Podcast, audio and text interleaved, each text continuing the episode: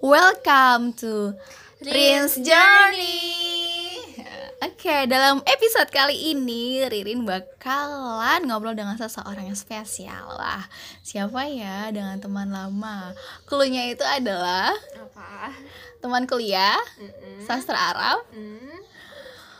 Kemudian S2 Universitas Pertahanan. Waduh. Langsung disebut ya, itu bukan clue. Bukan clue ya. Oke, baiklah. Jadi kalau kepo dan kayaknya udah bocor ya. Udah kebongkar duluan. Jadi lanjut aja dengerin episode yang satu ini.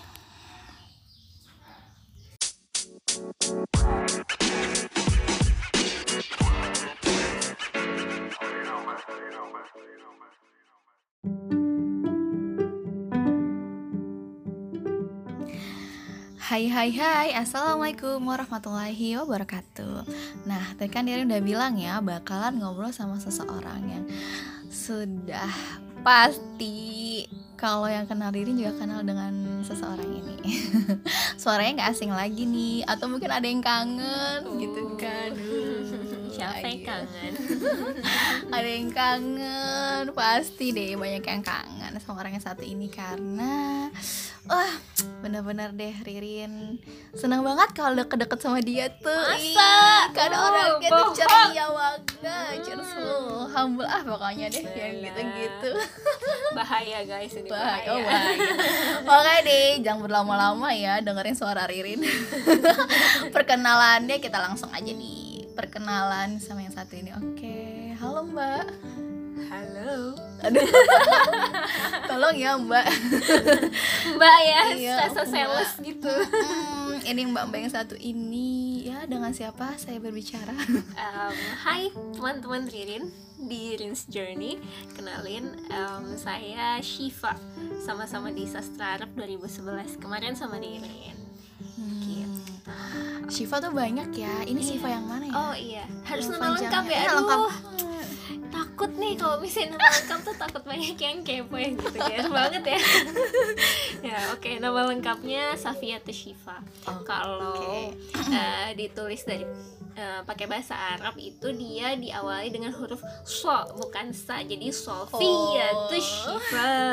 Itu kan lengkap banget. Iya nih awal. Dan itu namanya ya. Aku enggak tahu kenapa. Ketika baca pertama kali pasti orang mikir ini orang kebanyakan sih. Iya. Jadi agak kalau belum nanti tuh agak belibet-belibet gitu. Iya, emang susah banget sih. Shafiyyatu. Tapi namanya tuh aduh cantik gitu ya. Shafiyyatu Syifa. Cantik. Tapi kalau kalian cari di Facebook nggak bakalan ada ya. Ada namanya ada. Nama itu kok. Tapi emang dia nama utamanya bukan Shafiyyatu Syifa. Jadi Shafiyyatu Syifanya di dalam kurung gitu. Tapi kalau nama utama Facebooknya S Syifa. Nah itu juga tuh yang ngebuat dulu waktu zaman yang maba ya. Itu nama Facebooknya S Syifa singkat banget gitu kan. Kayak gampang banget gitu. Ide yang bagus itu S Syifa. Dan S-nya itu bukan cuma S singkatan dari Sofia ya, Shafiyyatu Syifa, tapi bener-bener E dan S ya. Gak ngerti lagi kan. Ya gitu, karena saya sedingin S gitu. Masa, padahal enggak tuh, baru pengen bilang loh. Orang ini tuh bener-bener hangat gitu, enggak sedingin S, iya. Tidak, saudara-saudara, tidak.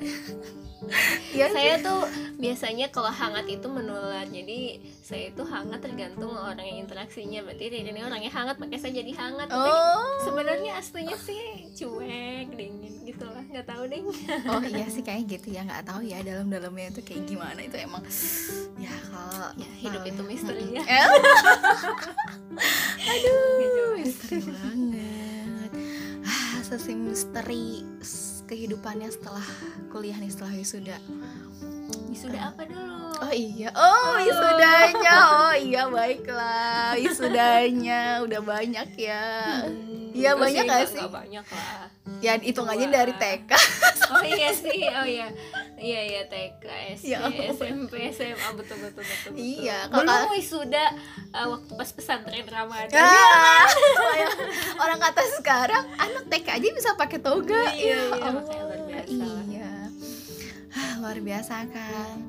Jadi sebenarnya waktu dulu S1 ya, ini pernah S1 loh.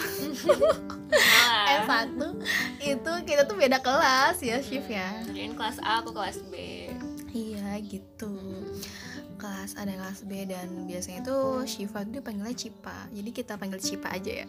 Boleh enggak? Boleh. Oh, boleh. Iya. Cip-cip gitu kan. Jadi anak-anak tuh suka manggilnya Cipa kayak gitu. Jadi kayak kita sudah lama tidak bertemu. Apa kabar hari ini, Cipa? Hari ini alhamdulillah lagi cukup baik lah. Sedang apa ya, menumbuhkan semangat sedikit demi sedikit gitu. Oh iya, menumbuhkan. Wah, semangat soal apa nih? Kayaknya hidupnya sudah terlalu bersemangat gitu kan.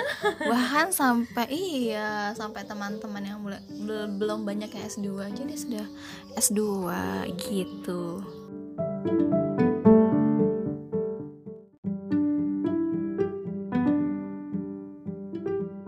Wah, sayang banget nih, Cipa harus pergi sekarang. Jadi kita lanjut nanti lagi ya. Dan nanti ada kesan apa lagi, pokoknya tunggu deh di segmen selanjutnya. Wah, Cipa.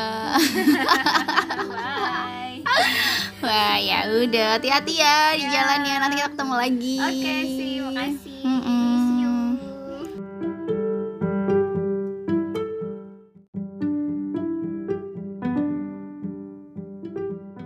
Oke, kita kembali lagi nih. Sebelumnya sempat keputus gitu kan, karena Syifa harus pergi. Dan tahu nggak dilanjutin ya tuh? Dua hari kemudian. Ini podcast terlama. Aduh, bener-bener nggak ngerti lagi deh sama yang satu ini. Emang Syifa. Kayak orang sibuk banget kan. Jadi kemarin tuh kemana aja Mbak? Sibuk banget.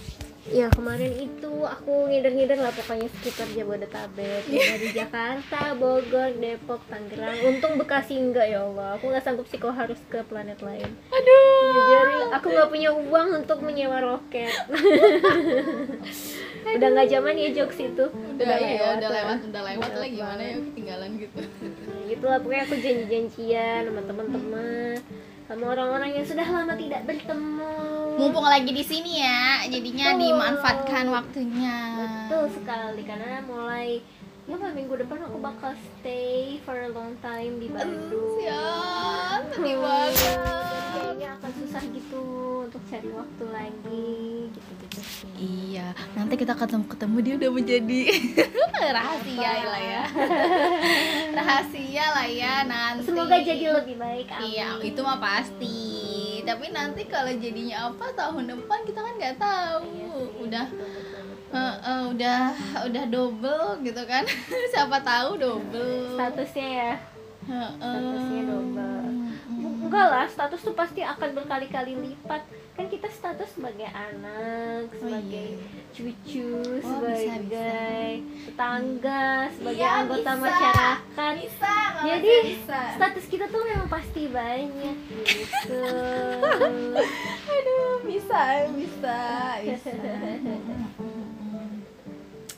Hai, jadi ya perempuan yang di sebelahku ini, dia tuh baru aja ya kan udah dibilang ya lulus S2 pastinya. Terus bakalan ada mau project magang ya di Bandung itu ya. Iya, tapi aku gak mau gembar-gembar dulu karena ya iyalah. Apa ya gitu sih, karena sifatnya juga masih magang. Ya semoga aja berjalan dengan lancar. Iya, amin. Magangnya selama bulan Ramadan ini. Jadi kapan ikut doain ya teman-teman. Iyalah, pasti doain Cipa. Terima kasih. Kayaknya sih ini pekerjaan yang cocok sih kamu menteririn. Gitu ya. Cocok-cocok aja, tapi ngerasa nggak cocok ya? Nggak tahu, orang aku belum dicoba. Belum coba. Oh iya, benar juga ya. Sebenarnya mungkin kalau misalnya pekerjaan ini ditawarkan beberapa tahun yang lalu ketika kondisi aku lagi oke, mungkin cocok. Tapi karena sekarang kan ada banyak dinamika kehidupan yang membuat kepribadianku cukup berubah gitu loh. Jadi kayak pasti akan menjadi sesuatu yang lebih challenging gitu. Tapi ya mungkin dengan misalnya dengan berkecimpung kembali mungkin akan memancing sifat-sifatku yang dulu gitu. Mungkin. Jadi sifat-sifat yang dulu itu apa? Ya mungkin yang lebih cheerful, yang lebih optimis. Ih, bener-bener iya tuh dulu zaman kuliah tuh Cipa bener-bener deh. Apa? Seneng banget deh kalau kalian Cipa tuh kayak nggak pernah ada suatu masalah yang dunia. Ada sih pasti masalah, cuman tuh selalu ceria, selalu bisa masuk ke segala penjuru bidang. Bisa masuk ke mana aja Cipa tuh. Iya enggak, coba deh Cipa tuh dulu kegiatannya tuh enggak nyangka deh muslimah-muslimah kayak gini tuh. Udah kemana aja Cip. Iya, dulu aku nakal sih. Pas dulu di S1 pengennya coba-coba segala macam gitu lah. Tapi seru sih bikin pengalaman. Makanya aku aja nggak tahu maksudnya ya Cipa kemana aku kemana gitu kan. Iya, karena kita beda kelas itu kan. Udah beda kelas, beda ini ya, karena kita sekali doang ya pas berpapasan gitu. Walaupun kita ya kadang ya udah gitu aja ya. Cipa dia juga pernah sih main ke rumah yang di Cilodong. Tapi dia tuh bener-bener ekstrim sih, langsung ikutnya tuh Mapala. Mapala bukan sih namanya? Bukan, namanya ada KAPENA, komunitas KAPENA pecinta alam. Ya maksudnya yang alam-alam gitu deh. Kok pecinta, penggiat salah. Oh, komunitas penggiat alam. Iya, coba deh bayangin aja. Kayaknya dia yang ya kayak gitunya. Terus sibuk juga di BEM, iya nggak sih? Apa DPM? Aku Panda. Oh Panda. Ya anaknya BEM DPM lah. Nah iya terkenal itu juga tuh, dan yang pastinya tuh Araira ya Cip ya. Suara Cipa tuh bagus loh. Budu suka banget nyanyi-nyanyi pokoknya. Gosip, masa sih? Boleh lah dikit-dikit. Sekarang masih ada lagu favorit nggak sih? Lagu favorit. Banyak sih, aku tuh lebih ke lirik kan orangnya. Terus dan nyari lagu Indonesia yang liriknya bagus tuh gak begitu banyak, kecuali kayak lagu-lagunya Sheila on 7, Tulus, Dewi Lestari, terus atau enggak album-album indie mungkin ya. Tapi emang kalau sekarang-sekarang tuh aku lagi banyak senangnya sama lagu-lagu Korea gitu, karena lirik-lirik mereka tuh ya gitulah, sangat-sangat berkisah gitu loh, dan kisahnya tuh kaya gitu, nggak hanya tentang cinta tapi tentang segala macam, tentang perjuangan hidup, tentang gitulah, tentang pemuda yang berapi-api pokoknya. Ya, seneng banget ya, assalamualaikum. Waalaikumsalam. Udah pulang. Oh gitu, sama ini ya, dulu tuh kita maksudnya beberapa bulan yang lalu ya, sih bahkan suka ini, aku baru tahu suka Sherina juga. Iya, banget Sherina tuh suka banget dari kecil. Iya, makanya aku baru tahu lengkap kaset dia dari yang album pertama tuh yang Pelangi. Apa sih Pelangi? Iya, Pelangi, terus yang album terus kan ini petualangan Sherina. Terus habis itu yang ketiga yang My Life. Nah, 3 itu tuh aku punya semua. Tuh kan. Iya, kemarin juga sempat dibagi filenya, tapi sayang sekali sudah laptopnya sudah kemana? Laptopnya sudah kemana? Cipa masih ada tapi. Tuh masih lawas banget lah. Wah, sedih kalau misalnya udah enggak ada mah. Makanya sekarang enggak bawa filenya di komputer laptop ya. Iya, itu jadi laptopnya kemarin rusak itu Cip. Ya udah wassalam. Jadi ada yang baru. Ya nantilah kapan-kapan gitu. Iyalah, pokoknya aku tunggu yang di Bandung ya. Iya, makanya aku juga suka sempet dan enggak tahu gitu. Aku taunya sih tahu Cipa dari dulu tuh suka lagu, suka musik gitu, suka puisi, suka segala macam berhubungan dengan itu, tapi enggak tahu kalau suka Sherina. Wah, kalau aku udah mintain dari dulu deh. Ya. Kita jarang ngobrol sih dulunya, malah sebenarnya lebih sering ngobrol sama sekarang ini pas aku ke Cibinong. Iya, udah ke Cibinong. Iya, sebenarnya mah dulu gimana dibilang deket juga enggak sih, gimana jarang ngobrol tapi ya deket-deket aja kita gimana ya, tapi kita bener-bener enggak tapi kita nggak pernah ngobrol yang emang soalnya nggak pernah sekelas ya, nggak ngerti juga, tapi ya begitu aja sih, jalan aja, nyambung-nyambung aja Iya sih, nyambung aja kan, karena kita juga sama-sama diformasi, Rin, sama-sama iya kita sih suka di musola gitu loh. Oh iya kan. Tapi emang anak Arab sukanya di musola sih, formasi gak formasi, tongkrongannya nunggu kelas. Anak Arab semua isinya ya. Iya. Kayak tempat paling gak tau, dan itu 2011 ya gitu. Walaupun dia malah gak jarang anak farmasi ya di musola ya. Iya tadinya tuh hari ini tuh mau ini loh, buka puasa ya, tapi salah jual. Tapi ya begitu lah. Akhirnya nggak jadi deh buka puasa bareng. Tapi buka puasa bareng lah tadi gitu nanti kita. Iya. Traktiran Rizka. Ya, traktiran Rizka. Iya gitu. Kali pengangguran itu arti. Iya, dua penganggur. Rizka makasih. Rizka tuh siapa ya? Rizka adalah titik. Adalah adik Rini. Iya, tapi dia belum pernah sama sekali masuk di podcast ini. Parah banget ya dia, kakak yang tidak dapat dicontoh. Ya, iya. Ingin membagikan cerita tentang adiknya. Iya, pokoknya ya iya sih, mama lain kali lah. Itu emang kayak begitu deh. Kita ngomongin depan orang, enggak depan orang ya, langsung ada orang ya. Iya, sekalian gitu kan. Ya, jadi begitulah.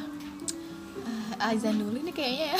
Oke. Azan dulu ya. Oke, iya, kita skip dulu deh. Iya, tadi azan sudah selesai, makanya yang terbaik deh buat semuanya. Buat Syifa. Doanya. Ya, senang banget. Kan satu ini ya waktu yang diijabah ya. Setelah azan. Jadi seharusnya kita sholat tarawih sekarang karena kan bulan Ramadan. Tapi ya Syifa kayaknya capek banget, jadi bakalan langsung pulang ya abis ini. Jadi ini curi-curi kesempatan nih. Ada Syifa sebelum nanti Syifa menjadi seseorang bertahun-tahun yang kemudian nanti gitu kan. Amin. Iya, kalau kata aku nggak tahu nih nanti kita bakal ngobrol lagi sama Syifa di episode keberapa ratus ya. Udah menjadi seseorang. Nanti jangan-jangan gitu kan, udah susah lagi nih. Rin, aku lagi kosong nih. Aduh, nggak bisa Syifa. Ini nih jadwal podcast aku udah penuh nih. Nanti tuh minggu depan hari Senin, Rabu, Kamis tuh udah sama ini. Terus minggu depannya lagi tuh Sabtu Minggu tuh aku bahkan tetap ada jadwal podcast, Cip. Jadi aku nggak bisa ketemu kamu, udah maaf ya. Aduh, aku nggak kebayang sih itu. Masih dibayangin lah, lihat aja berapa tahun ke depan ya. Oh mungkin dipati, aduh sibuk banget iya nih, makumnya lagi keluar kota gitu. Mungkin harus keluar negeri nih, Cip. Makasih kalau kayak gitu kan. Ya pokoknya gitu kayak kita punya kesibukannya masing-masing. Iya, makanya berapa tahun lagi ya. Ini kayak kita juga gak nyangka ya habis lulus berapa tahun kan ya. Katanya Mbak Syifa ke India. Oh iya, Syifa ke India, kemarin dikasih gelang. Gimana ceritanya? Itu ya karena dari kampus, Bu, gitu ke India.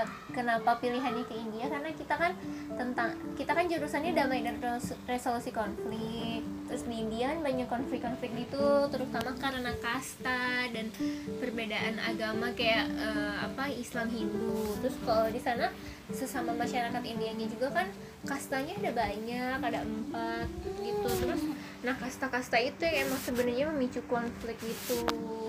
Jadi ya kita di sana mengkaji konflik-konflik yang ada di India, terus membahas bagaimana. Jadi ada namanya ahimsa. Ahimsa ini nilai yang dibawa oleh Mahatma Gandhi untuk membawa perdamaian di sana. Intinya sih ahimsa ini adalah gerakan non kekerasan. Jadi apapun masalahnya diselesaikan dengan tanpa kekerasan. Pokoknya jangan sampai ada kekerasan gitu. Menahan diri dari kekerasan gitu.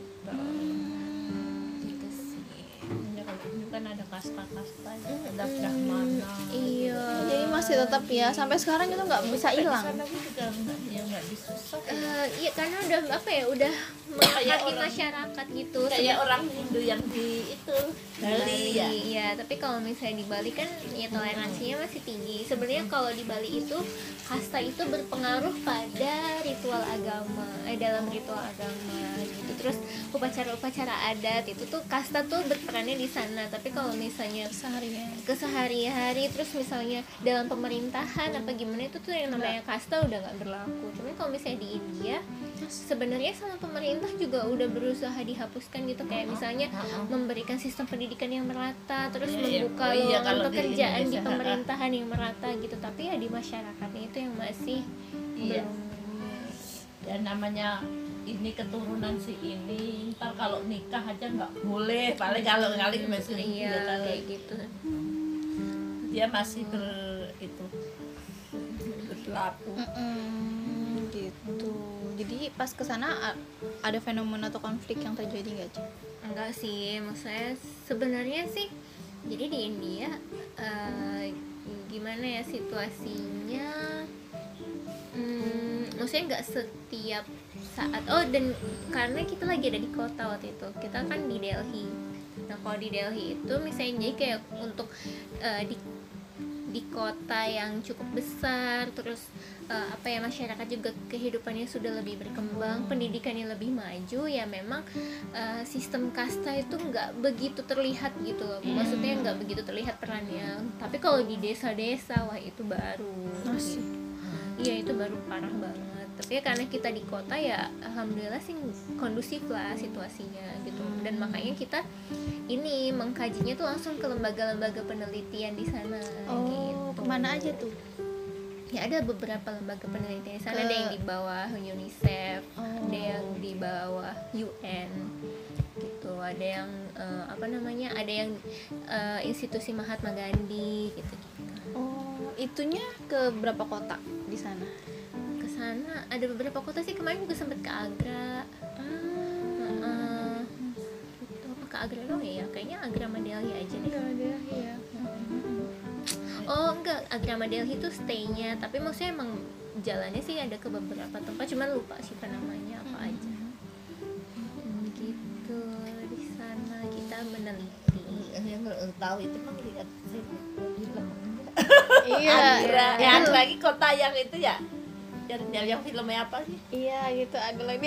Wah pasti ya. Iya. Oh ibu seneng film. Iya pas yang waktu zamannya siapa? Anandi nonton enggak? Enggak lah. Tapi pas nonton Anandi. Agra lagi yang dulu filmnya yang di Agra lagi yang orangnya apa ya?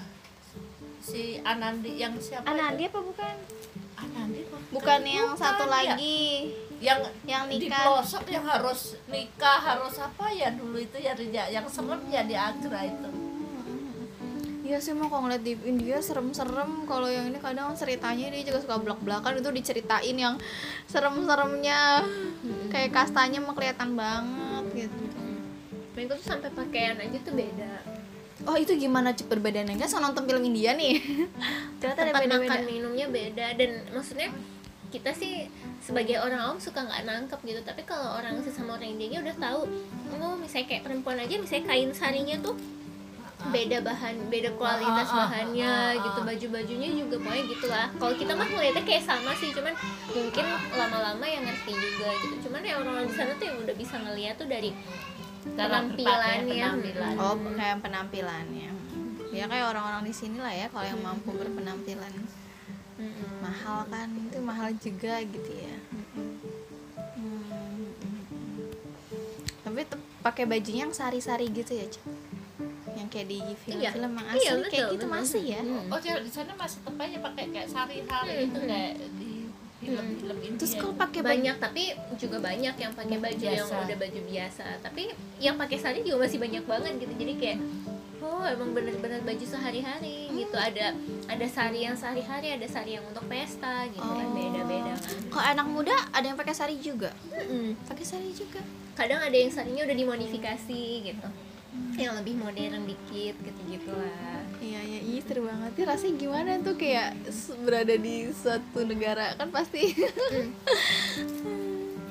Seneng sih termasuknya di India tuh, karena murah-murah banget dan kualitasnya bagus banget. Jadi barang-barang di sana tuh murah-murah tapi kualitasnya bagus-bagus banget. Saya tuh sampai sempet ngobrol gitu sama temen, kayak kepikiran gitu pengen deh sekali-kali ke India terus kita belanja besar-besaran terus dijual lagi di Indonesia, terus pasti laku banget gitu karena emang bagus-bagus dan murah gitu. Jadi, nggak cuman kain doang, nggak, hampir di sana tuh semua ada gitu. Dan dan bagusnya juga di India itu yang namanya buku tuh sangat-sangat murah, buku-buku original loh padahal gitu. Kan buku itu kan yang mahal kan ya, maksudnya kayak Nggak tahu sih kalau di tempat lain, tapi di Malaysia aja buku itu sangat mahal, buku Malaysia itu. Di barat juga kan misalnya kalau kita ngelihat buku-buku impor yang ada di Indonesia kan mahal-mahal banget gitu. Kalau di India buku itu sangat murah, nggak tahu kenapa bisa gitu ya, entah subsidi biaya apanya yang dikurangi, mungkin biaya sukainya apa gimana gitu, nggak ngerti apa kualitas kertas buku enggak juga sama. Aku bagus di sana tuh benar-benar buku original yang nggak ada bedanya sama buku yang dijual di negara lain gitu, tapi mereka harganya jauh lebih murah tuh. Jadi emang mungkin secara nominal mata uang India tuh lebih besar, tapi dia sebenarnya rendah gitu dalam menghargai, memberi harga pada barang-barang tuh gitu. Ya, kemarin tuh sebenarnya pengen banget gitu beli, ada satu set cangkir isi 6 harganya cuma 250 rupiah apa. Itu tuh kalau dikonversi apa cuma 20.000 ya, apa berapa, pokoknya murah banget, apa 50.000 gitu, pokoknya murah, lupa deh berapa ya dulu, pokoknya cuman kan berat ya gimana itu ya, barang pecah beling gitu, takut gitu, tapi lucu-lucu banget ya Allah.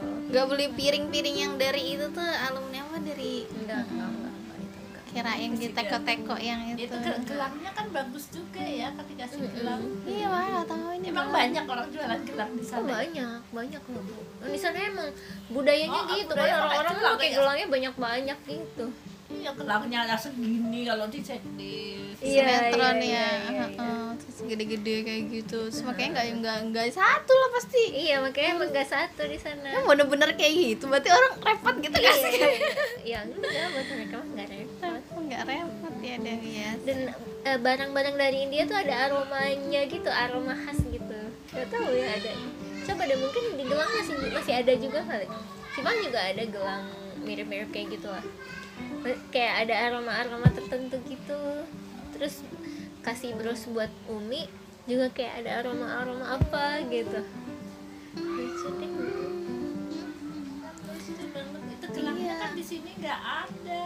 Iya. Gelangnya yang pertama mah itu ya itu emang asli apa kayak yang putih kita itu. Plastiknya di luar ada plastik itu jadinya kuat ya, dikit-dikit nggak gampang patah. Kan gitu. Kayak ada kayak besinya gitu loh, apa yang kita ada stainlessnya ya, gelang stainless terus dikasih lapisan itu merah gitu kalau di sana itu lah cakep banget ya. Iya. Habis ini emang nggak ada kelihatannya cara. Makanya cuma pengen banget sih semuanya kesana lagi belanja yang kesana terus dijual-jualin gitu, pengen banget, bener-bener pengen. Tapi bahaya sih, takutnya ntar barangnya malah dicomot sendiri. Saya bagus-bagus cantik-cantik terusannya orang India kan jualannya pada kain atau apa kan ya, kalau orang India pasti kan bisa aja kayak impor dari sana, bagus kan tempatnya ya. Wow, ke India. Jadi inget yang ke India tuh siapa dosen ya? Oh ada ya? Ada, iya nggak sih? India bukan sih? Nggak tahu. Siapa ya? Pak Letniros mah Thailand. Oh Thailand. Oh iya. Kayak Thailand. Berarti yang pernah dinas di Thailand ya? Pak Letniros siapa gimana sih? Pokoknya beliau sampai ngerti gitu Bu bahasanya, terus kayak sampai nada tinggi rendahnya tuh ternyata mempengaruhi gitu kalau di Thailand gitu. Iya, Thailand punya kayak filmnya orang kayak orang Indonesia. Iya. Dari Indonesia tapi turunan Cina gitu. Kalau di film-film itu tapi enggak juga, emang ada ya? Yang emang Indonesia. Iya, emang mirip. Cuman emang artisnya tetap aja kan namanya artis. Iya, lawat gitu. Yang cakep-cakepnya kan.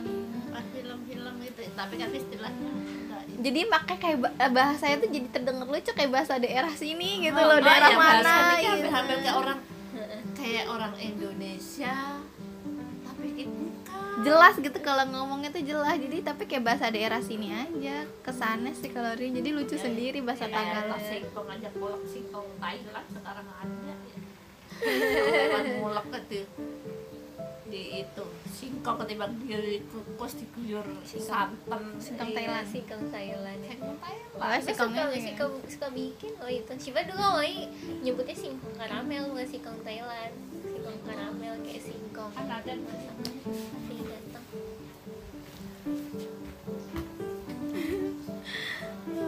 Gitu.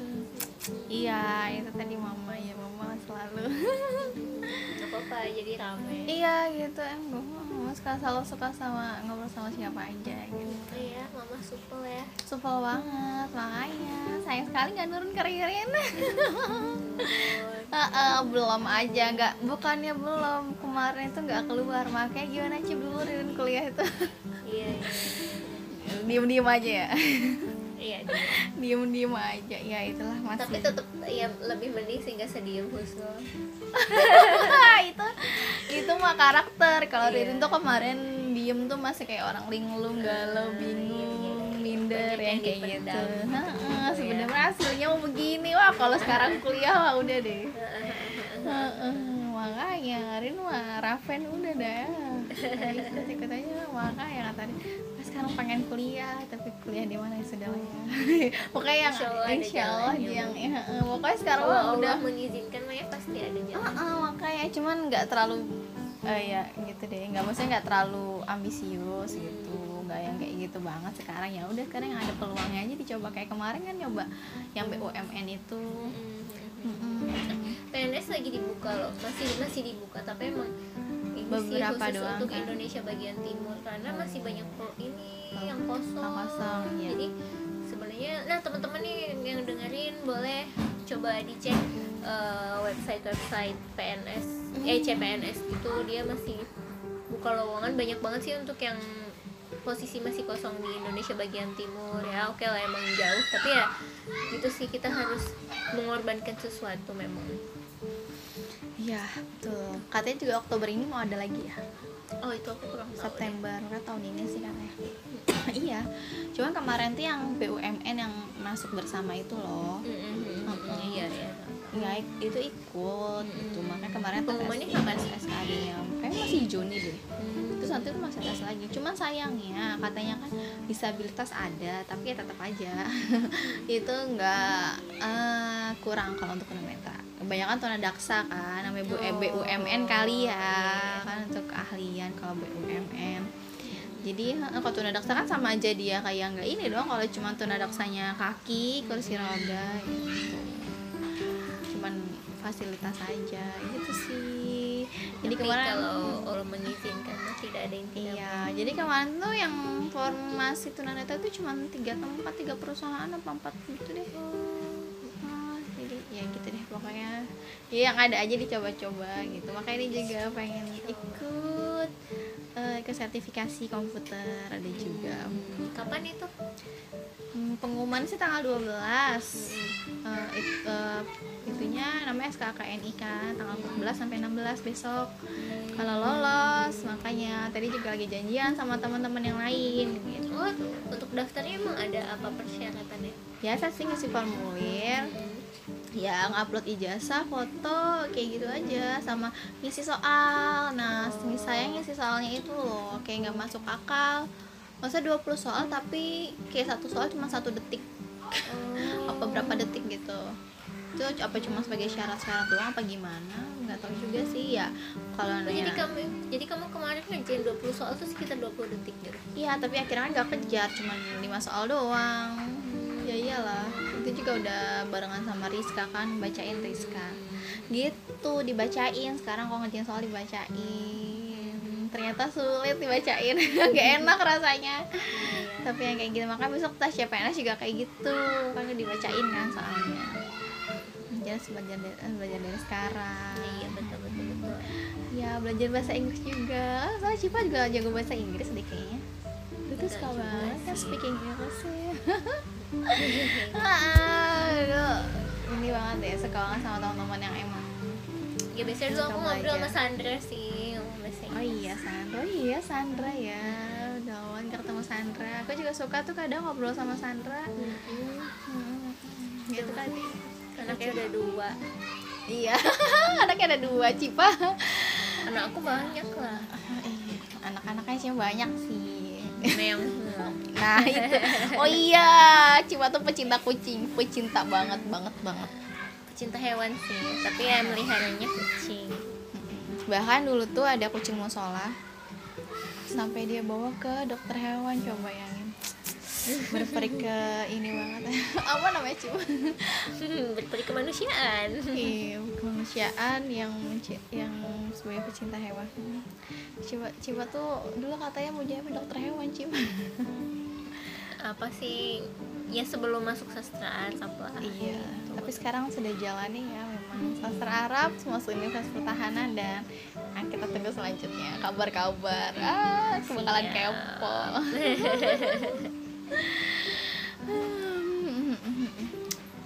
Jadi sekarang ini ya. Apa? Sekarang di sini benar-benar menghabiskan waktu di Cibinong.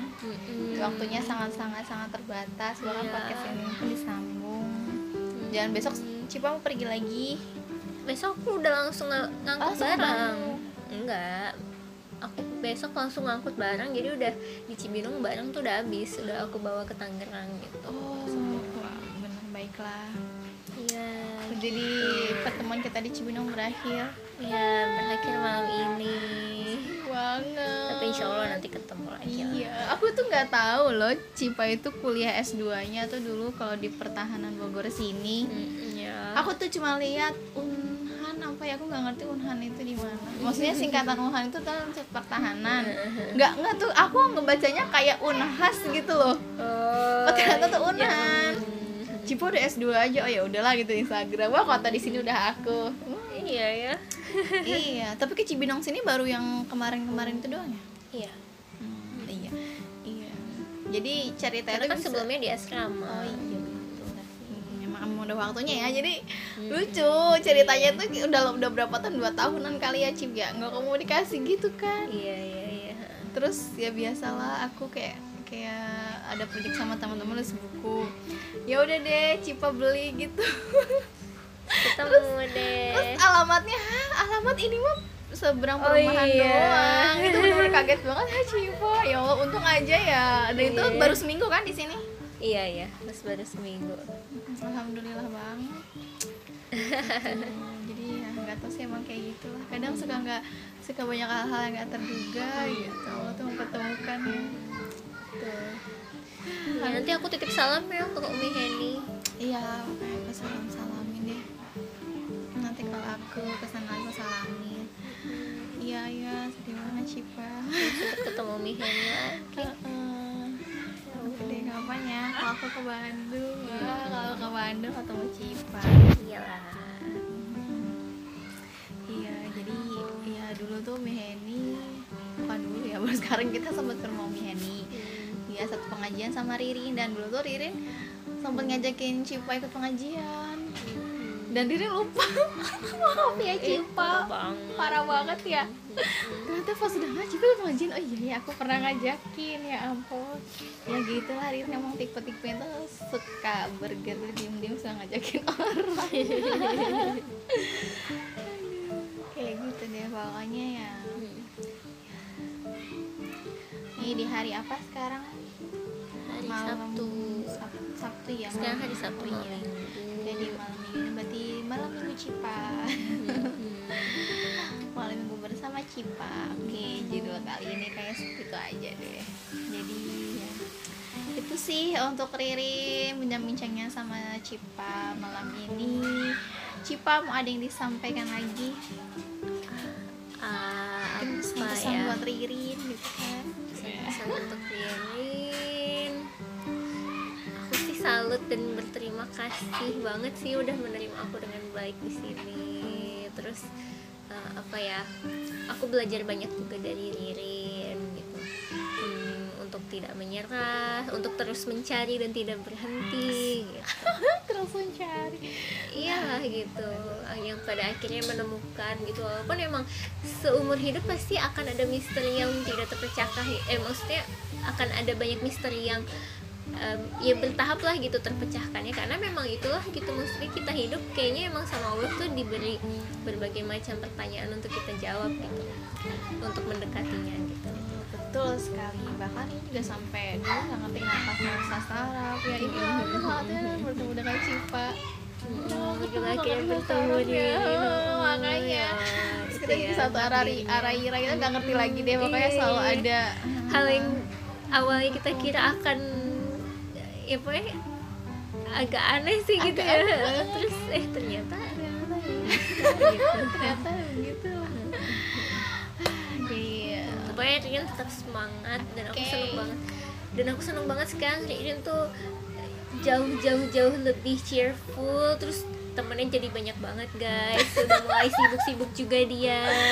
Wah pokoknya udah lebih gaul dari aku. So sibuk banget sih sebenarnya, so ya gitu lah. Ini juga ketularan dari Syifa, aku juga belajar banyak dari Syifa. Syifa tuh pokoknya gitu deh, senang banget pokoknya kalau bersama Syifa tuh ketularan.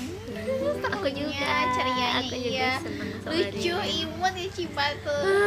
Dan aku sampai sekarang tuh suka stylenya Syifa. Style apa? Style cara berpenampilannya, dan karena Syifa tuh kayak udah sesukanya gitu. Oh iya emang. Karena dia tuh kayak nggak ngikutin orang lain gitu. Kamu pakai ini dia pakai gitu kan. Gitu bahkan aku sampai kan ketemu Syifa gitu. Nggak kepikiran pakai gitu. Gitulah Syifa. Seperti sekarang kan ya, nanti kita foto dulu ya di akhir. Ya. Kayak buat covernya. Oke. Kayaknya udah malam dan harus juga dilanjutkan dengan ibadah yang lain. Oke, makasih ya Syifa. Makasih juga Ririn. Sampai ketemu lagi. Ya, sampai ketemu lagi. Sama-sama doain. Oke. Wah, ya assalamualaikum warahmatullahi wabarakatuh.